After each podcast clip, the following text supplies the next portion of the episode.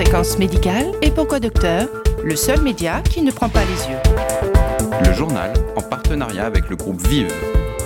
Docteur Jean-François Lemoine. Bonjour à toutes et à tous, nouvel épisode des Grandes Voix de la médecine, une rencontre avec les individus d'exception qui ont traversé ma carrière de médecin journaliste.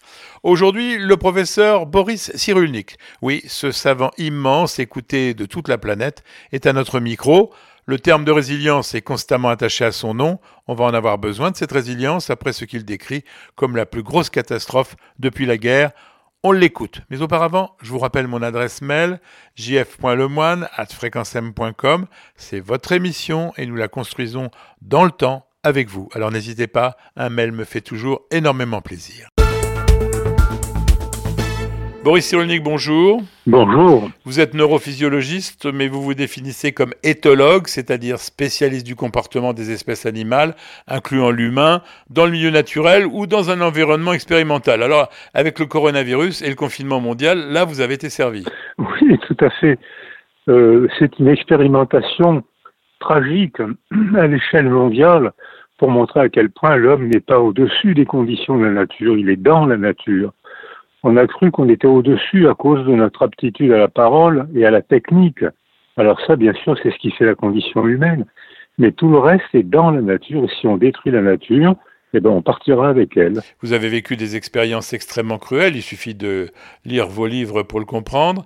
Mais là, vous dites que votre confinement a été d'une beauté angoissante. Mais oui, c'était très beau parce que je redécouvrais le silence. Le matin, je redécouvrais le chant des oiseaux qui était couvert par le bruit. Je redécouvrais l'odeur des plantes qui était couvert par l'odeur des voitures. Donc c'était magnifique, agréable, c'est des, sensations que j'avais oubliées. Et c'était angoissant parce que c'est pas normal, c'était pas normal. J'avais une impression d'étrangeté, j'avais une impression de la cité parfaite et de beaux monuments absolument déserts. Il n'y avait plus un être humain. C'est comme si tout était beau et mort. Donc c'était beau et angoissant. Votre échantillon expérimental est désormais sans limite, mais vous insistez sur le fait que le confinement n'a pas les mêmes conséquences selon le degré de préparation du confiné. En clair, son histoire personnelle intime. Nous ne sommes pas égaux au départ, c'est ça le premier point important? On est en construction constante. Depuis les premières divisions cellulaires, déjà on était en construction. Euh, quand on était fœtus, on était en construction. Quand on était embryon dans les bras de notre mère et dans l'environnement social, on est toujours en construction. Donc, euh, euh, quand le virus est arrivé, chacun d'entre nous, on avait déjà un développement et une histoire différente. Le développement, c'était notre développement biologique, notre sculpture cérébrale, et notre histoire, c'est la manière dont on se racontait notre existence dans notre famille et dans notre milieu culturel. Donc forcément, on était très différents quand l'impact du virus est arrivé. Donc forcément, ça a eu des différences de réactions différentes selon chacun d'entre nous. Donc ce n'est pas forcément un traumatisme pour ceux qui étaient préparés Non seulement pas forcément un traumatisme, mais ça peut être un bénéfice même. Euh, ceux qui avaient acquis avant le confinement des facteurs de protection, c'est-à-dire une famille stable, une aptitude à la parole, un bon métier, donc un bon diplôme, donc un bon logement, eh bien ces gens-là ont profité du confinement pour se reposer, apprendre le télétravail, lire, euh, envoyer des messages amicaux à, travers la planète entière. Et après la levée du confinement, ben, ils vont reprendre leur, leur aventure sociale en étant reposés, ou en, en ayant écrit, ou en s'étant remis à, un instrument de musique qu'ils avaient oublié depuis 20 ans. À l'inverse, ceux qui, avant le confinement, avaient acquis les facteurs de vulnérabilité, euh, famille maltraitante, euh, précarité sociale, euh, mauvais langage, pas de diplôme, petit métier, petit logement, ceux-là vont vivre le confinement comme un traumatisme et ils auront du mal, si on les aide pas, ils auront du mal à s'en remettre. Vous êtes éthologue, on retrouve les mêmes notions chez les animaux privés de liberté Absolument, c'est même à partir des animaux privés de liberté qu'on a fait des découvertes sur le fonctionnement cérébral et le fonctionnement relationnel différemment. Euh, lorsqu'un animal est isolé, accidentellement ou expérimentalement, on voit que très tôt ses comportements sont altérés. Un mammifère, même un oiseau privé d'un autre, arrête ses développements. Un mammifère pris, c'est des expériences, des vieilles expériences qui ont été faites dans les années 50 par Harlow. il y a eu un prix Nobel en 1982. Hubel et Wiesel ont montré comment le, le cerveau d'un chaton était sculpté différemment selon la manière dont on organisait son environnement visuel. Donc on sait des très très vieilles notions, mais elles ont du mal à entrer dans la culture parce qu'on est resté dans une vision clivée, binaire de la condition du vivant, l'homme, les animaux d'un côté, l'homme de l'autre, le corps de l'homme d'un côté, l'âme de l'homme de l'autre. Or, c'est plus pensable, mais notre culture continue à raisonner entre ce qui est inné, ce qui est acquis, ce qui est biologique, ce qui est psychologique, comme si euh, ça n'avait pas d'interaction. Or là, on voit bien que c'est tout le temps en interaction. Alors c'est rare que le nom d'un homme soit attaché à un mot. Einstein, c'est relativité, Boris Cyrulnik égale compliance, un terme que vous n'avez pas inventé, mais popularisé et mis en lumière à travers le monde. Alors si je veux être schématique, la résilience, c'est essayer de renaître de la souffrance, c'est la capacité de réussir à vivre, à se développer en dépit de l'adversité. Ça s'applique à tous les confinés malheureux qui ont vécu cette expérience? Et non, ça s'explique. Euh, un confiné malheureux, si d'abord il y a une, asymétrie, une inégalité étonnante des traumatismes, comme je l'ai dit tout à l'heure, et après le confinement, s'il est malheureux comme vous dites, sont laissés tout seuls, eh bien, ils reprendront pas un, processus de développement résilient. Ils resteront malheureux. Euh, mais euh, donc, ça fait qu'on est, on est invité, on est immoral si on, les, si on les abandonne. Et si on les entoure, un grand nombre d'entre eux déclencheront un processus résilient, mais ça ne sera pas du 100%. Donc, euh, non, non, il y a une inégalité des traumatismes et il y aura une inégalité de reprise de bon développement. Il faut un soutien immédiat si possible, en se faisant aider par qui? Ah ben, Ça peut être la famille, ça peut être un proche, ça peut être l'amitié, ça peut être la culture du quartier, ça peut être un prêtre, un footballeur, ça peut être tout ce qui fait notre culture et qui peut nous soutenir. Certains vont se retrouver bien en se remettant à jouer au foot. Bon, ben, tant mieux pour eux. D'autres auront besoin d'aller dans une église. Ben, tant mieux pour eux. Euh, d'autres auront besoin de, retourner dans une chorale. Chacun trouvera euh, son tuteur de résilience, c'est-à-dire ce qui lui permettra de se sécuriser et de reprendre un bon développement. On ne peut pas avoir euh, affaire à un professionnel? Oui, bien sûr, c'est la fonction des psychologues et des psychiatres, mais c'est seulement en cas d'échec. normalement, c'est la culture, c'est la famille, les amis, c'est la culture qui devrait faire ça.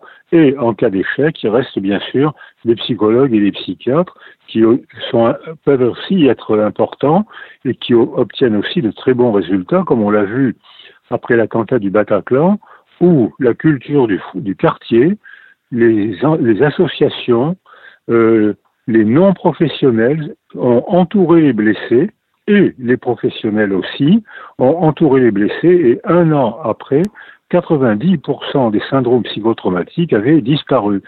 Donc on a une, validation de l'efficacité de cette méthode qui est familiale, amicale, culturelle et parfois professionnelle. Le confinement n'est pas un état naturel. Je pense qu'on a bien expliqué que c'est une protection physique, mais une agression psychique. On a une idée de la durée maximale d'un confinement pour assister à des dégâts cérébraux? On a dû étudier cela sur de vrais prisonniers, non? Alors ça a été fait chez les animaux, ça a été fait euh, accidentellement, culturellement euh, chez les prisonniers, ça a été fait dans les, expérimentalement des gens qui se sont eux-mêmes placés en isolement sensoriel pour faire des études expérimentales, et on sait que tout le monde finit par craquer, à avoir des angoisses, des hallucinations, tout le monde, mais les seuils sont différents selon notre développement antérieur au confinement. Il y a des animaux qui résistent longtemps s'ils ont bien été démarrés euh, au contact de leur mère et de leur groupe. Il y a des êtres humains qui résistent très longtemps s'ils ont été bien entourés avant le confinement et d'autres au contraire qui craquent très tôt s'ils ont été vulnérabilisés. Alors il y a des gens qui ont fait des expérimentations qui se sont mis eux-mêmes en situation de confinement euh, et ils ont tenu plus longtemps parce qu'ils étaient motivés, mais eux aussi ont fini par avoir des troubles, des troubles du rythme du jour et de la nuit, des troubles d'angoisse, et euh, de manière fréquente, pas rare du tout, des hallucinations qui disparaissaient dès que le milieu social était réorganisé. Deux mois, ça paraît peu comme durée, c'est pas énorme. C'est énorme pour ceux qui étaient fragilisés avant. Euh, 48 heures après le confinement, la maltraitance euh, familiale, les violences conjugales étaient déjà démarrées en flèche. Euh, les numéros d'appel au secours étaient débordés. 48 heures après, parce que euh, un mécanisme de protection, quitter son mari le matin, quitter sa femme, parce qu'on parle toujours de la violence des hommes, qui en effet est majoritaire, mais on ne parle pas de la violence des femmes, qui est pas négligeable. Euh, donc, mais 48 heures après, euh, ça redémarrait. Euh, donc, parce qu'ils étaient déjà vulnérabilisés. Donc, ça dépend de la construction antérieure au confinement. Alors, certains, pour certains, deux mois, ça sera rien du tout. Pour d'autres, deux jours, c'est énorme. Cette agression dépend de l'âge, l'enfant mieux ou moins bien armé que le senior? Alors, ça dépend en effet de l'âge, euh, parce que la plasticité cérébrale est très différente. Un bébé préverbal a une plasticité cérébrale stupéfiante, ce qui veut dire qu'il est très soumis au milieu. Donc ça veut dire aussi qu'une altération du milieu va très facilement altérer le développement cérébral du petit. Mais comme il y a un bouillonnement des neurones, il suffit de réentourer rapidement le petit pour qu'en 24-48 heures, il se mette à rattraper son retard et reconstruire son cerveau. Donc un bébé est facile à traumatiser, mais il déclenche facilement un processus de résilience. Avec l'âge, ben, on, la plasticité cérébrale est de moins en moins vive et il faut reconnaître qu'avec l'âge, les apprentissages sont plus lents et que les dégâts sont de plus en plus difficiles à réparer. Mais il reste toujours possible. Les personnes âgées peuvent mourir de privation affective? Alors, euh, quand une personne âgée meurt régulièrement de privation affective, euh, tous les gens, les gériatres qui sont en chantier actuellement, confirment ce qu'on avait déjà travaillé, qu'on appelait le syndrome de glissement. Les personnes âgées deviennent dépendantes physiquement et affectivement. Comme elles peuvent difficilement travailler et se déplacer, le moindre petit signe affectif, un coup de téléphone, une lettre, une visite, même brève, pour eux c'est capital, c'est important. Quand les circonstances les privent de ces signaux affectifs, ils cessent de manger, ils cessent de boire, leur cerveau s'engourdit et ils, se laissent glisser et ils meurent. On dit qu'ils meurent de vieillesse, on dit qu'ils meurent de déshydratation, c'est faux. Ils sont morts de carence affective. Et pourtant, c'est une carence affective très facile à combler, mais on ne peut pas ou on ne veut pas le faire. Et beaucoup de gens âgés ne meurent pas de vieillesse, ils meurent de privation affective. Alors on se rend compte que de ce côté-là, les EHPAD n'ont pas été très bien gérés pendant cette crise. Ben, les EHPAD sont une adaptation à notre culture de la course. Euh, les Chinois euh, avaient la les Asiatiques avaient la vénération des gens âgés, et effectivement, les, les, les femmes japonaises médailles, sont médailles d'or de la longévité, et les femmes chinoises aussi. Et depuis que la Chine, le communisme libéral, s'est mis à la course industrielle, les hommes et les femmes se mettent au travail, et il y a deux modifications essentielles dans cette culture. C'est chez les femmes un pic de suicide féminin qui n'a jamais existé auparavant, et la création en quelques années des EHPAD de façon à permettre aux enfants de travailler. Et, euh, et on voit que l'EHPAD est une adaptation à la culture du sprint. Euh, quand il n'y avait pas d'EHPAD, quand les vieux pouvaient aller sur la place du village, on n'avait pas besoin d'EHPAD. Au Congo où j'ai travaillé, il n'y a pas besoin d'EHPAD. Les enfants vont à l'école, enfin ceux qui peuvent aller à l'école vont à l'école, et leur première mission après l'école, c'est d'apporter de l'eau aux personnes âgées, si bien que les enfants constatent que s'il y a un trouble, ils le signalent le soir même à leurs parents. Donc il y a une organisation sociale qui permet d'empêcher l'abandon des personnes âgées.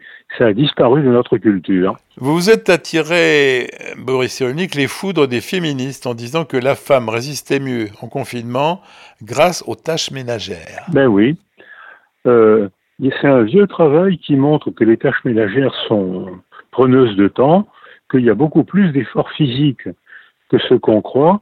Euh, il y avait un travail du CNRS qui avait montré, il y a très longtemps, en mettant des capteurs aux, chevilles et aux poignets des femmes qui acceptaient de participer à l'expérimentation, qu'un travail, une journée de travail ménager correspondait à un jogging de 12 km avec des accroupissements, des flexions. Donc, c'était un entraînement physique beaucoup plus important que ce qu'on croyait. C'était fatigant. En plus, comme disent les féministes, c'est vrai qu'il y a une charge morale, c'est vrai que ces femmes sont obligées de se préoccuper de, choses qui déchargent les hommes qui ont d'autres préoccupations, mais qui n'ont pas celle-là.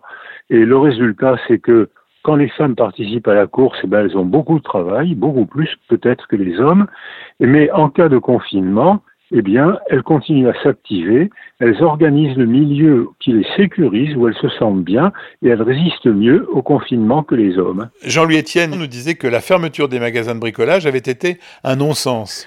Mais oui, beaucoup de choses paraissent incohérentes, parce que les raisonnements que nous, que nous impose cette épidémie, ce ne sont pas des raisonnements une cause provoque un effet, ce sont des raisonnements probabilistes plus on multiplie les facteurs de protection, moins le virus se déplace.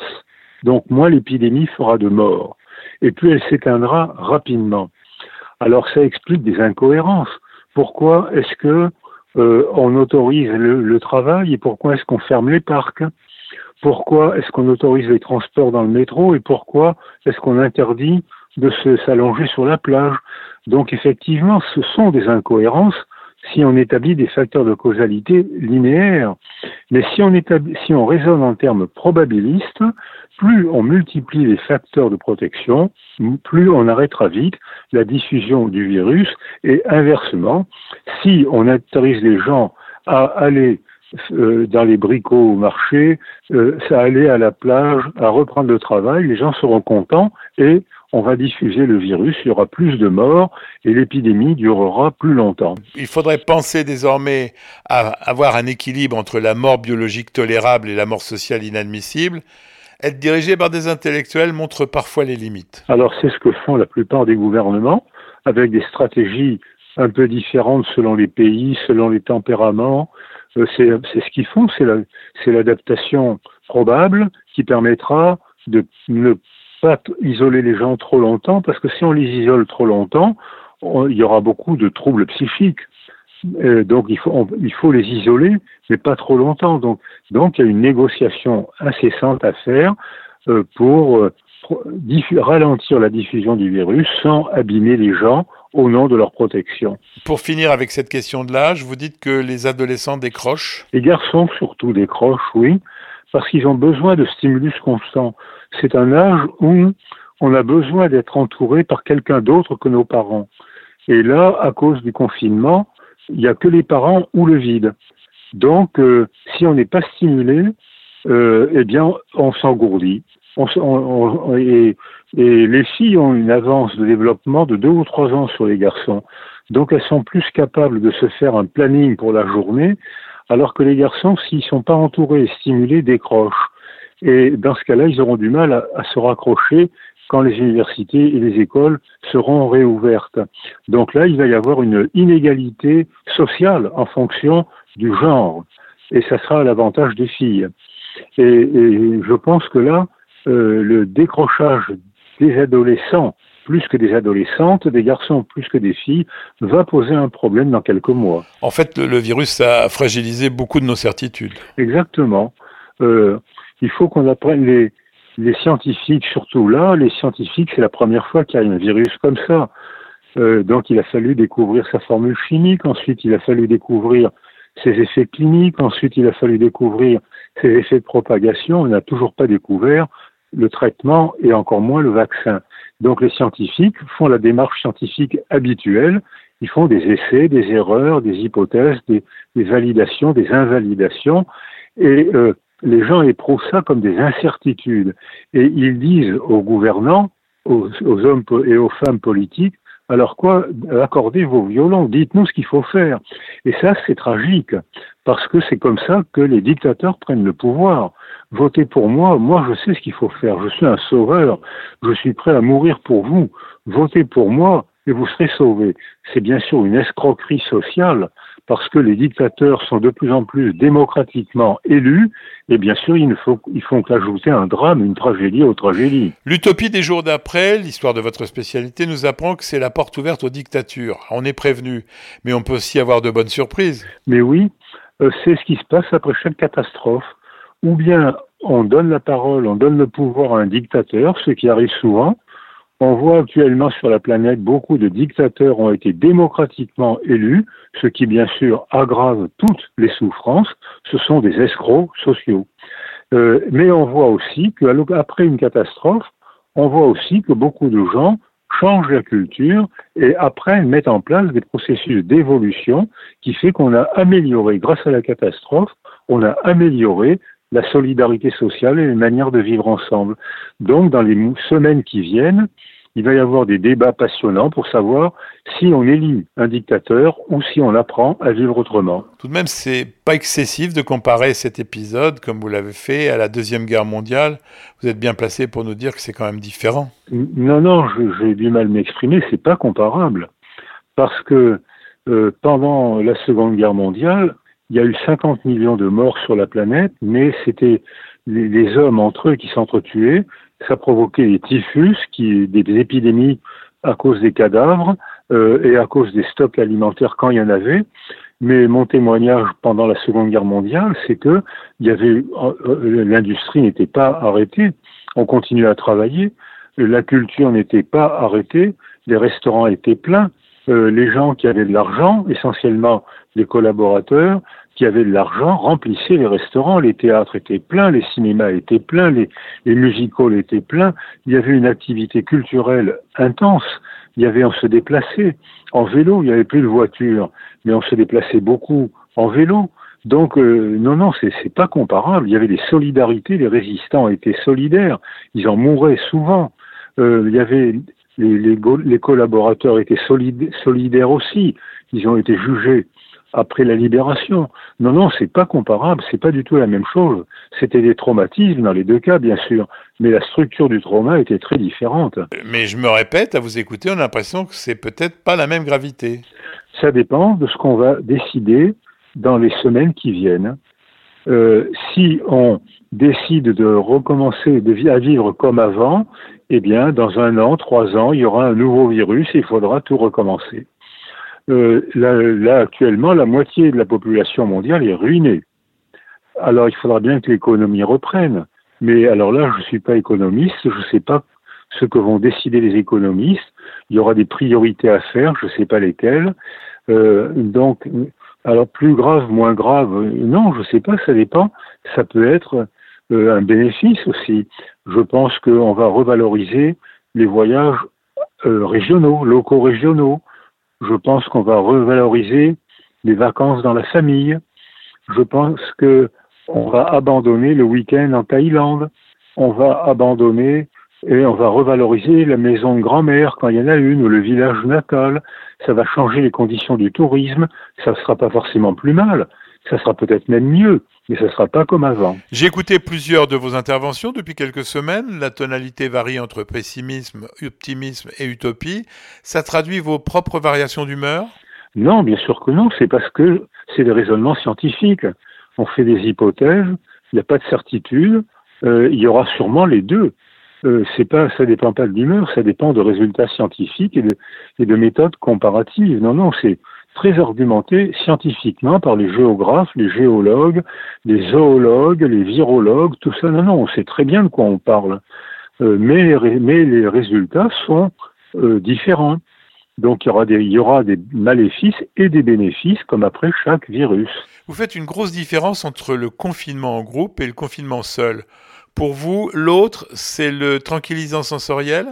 Ben, On ne peut pas vivre sans autre, puisque dans les situations d'isolement de, sensoriel, le cerveau est altéré très rapidement.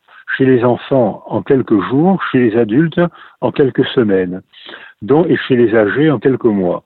Donc, donc on euh, on, peut pas faire de causalité linéaire. Vous voyez, c'est pas, c'est une incertitude scientifique. Ça dépend, ça dépend du stade de développement, de l'état du sujet. Donc je pense qu'il y aura les deux, comme vous l'a dit tout à l'heure, il y aura des choses positives et des choses négatives, comme après chaque catastrophe. Vous dites que la réaction, c'est l'action, donc euh, reprendre une activité physique, credo de tous les médecins, l'affection et la réflexion. C'est ça votre trépied? Voilà, j'ai proposé ça un peu comme un slogan. Hein. Ça, c'est pas, faut pas le prendre trop au sérieux, hein. mais c'est vrai que ça permet de d'organiser un peu nos mécanismes d'adaptation au confinement. Oui, l'action, tous les jours, il faut absolument s'imposer au moins une heure d'action. Et les télévisions, les, les, ont très bien joué le jeu. Il y avait des cours de gymnastique. Les promeneurs, euh, les joggeurs ont très bien joué le jeu. C'était physique nécessaire pour la santé physique et mentale. Euh, l'affection, parce que l'affection, c'est notre tranquillisant naturel. Dès l'instant où on est en sécurité avec quelqu'un, on n'a pas besoin de tranquillisant. Et puis la réflexion, parce que maintenant, ça va, ça va commencer maintenant. On a besoin de réflexion pour savoir comment on va se réorganiser, si on va élire un dictateur, si on va refaire le même comme avant, ou si on va changer. Et ça, ça va être euh, domaine par domaine. il va y avoir des réflexions domaine par domaine pour réorganiser une nouvelle culture. Ça va être passionnant et fiévreux. La constante dans votre discours est le mot dictateur. C'est un avertissement sur lequel le scientifique que vous êtes veut vraiment insister? Oui, bien sûr. C'est une crainte parce qu'on a beaucoup d'expérience là-dessus. Euh, la plupart des dictateurs sont élus euh, et adorés après une période de chaos, chaos social. Donc là, on a un chaos social provoqué par la lutte nécessaire contre le virus. Donc c'est une période sensible dont on peut s'emparer un dictateur. C'est régulièrement arrivé. Ivan le Terrible a été appelé comme dictateur pour s'opposer à l'invasion des Teutons. Donc euh, Hitler a été élu démocratiquement pour s'imposer euh, euh, au traité de Versailles qui ruinait l'Allemagne. le, Hamas au Proche-Orient, en Palestine, a été élu pour s'opposer à, l'effondrement palestinien. Et c'était une dictature religieuse. Donc, euh, les exemples sont innombrables, innombrables. Je pense que euh, donc c'est un danger. Il faut qu'on soit bien conscient que, de ce danger qui, qui s'est répété des dizaines de fois et peut-être même plus dans l'histoire humaine. Pour conclure, vous avez dit que l'on avait oublié que l'on appartient au monde des vivants. Mais oui, euh, ça, nous oblige à repenser la mort. Euh, nous, êtres humains, euh, comme on vit dans le monde de l'invisible, grâce à notre aptitude à la parole et à la technologie, on peut se représenter quelque chose, une entité invisible, et l'éprouver dans notre corps comme un soulagement, une protection ou une punition. C'est le cas de Dieu. C'est le cas de la spiritualité. C'est impossible à percevoir et pourtant l'immense majorité des êtres humains sur la planète croient en un Dieu. Donc ça fait partie de la condition humaine. C'est respectable. Euh, mais le résultat aussi, c'est que euh, ça crée aussi les délires sociaux, puisqu'on peut se soumettre à un récit euh, qu'on ne peut pas vérifier. Et on y croit, et un très grand nombre de guerres sont, sont dues à des guerres de croyance. On croit, on voit que euh, les, guerres de religion, les guerres de religion sacrées ou les guerres de religion laïque, le communisme, le nazisme, euh, sont euh, des guerres de croyance. Ça a été très fréquent. Donc, c'est un danger aussi. Il faudra absolument qu'on apprenne à débattre. Et ces dernières années, en France, on n'a pas nos, nos, nos, politiciens n'ont pas été très doués pour le débat démocratique, puisque dès la deuxième phrase, ils exprimaient la haine.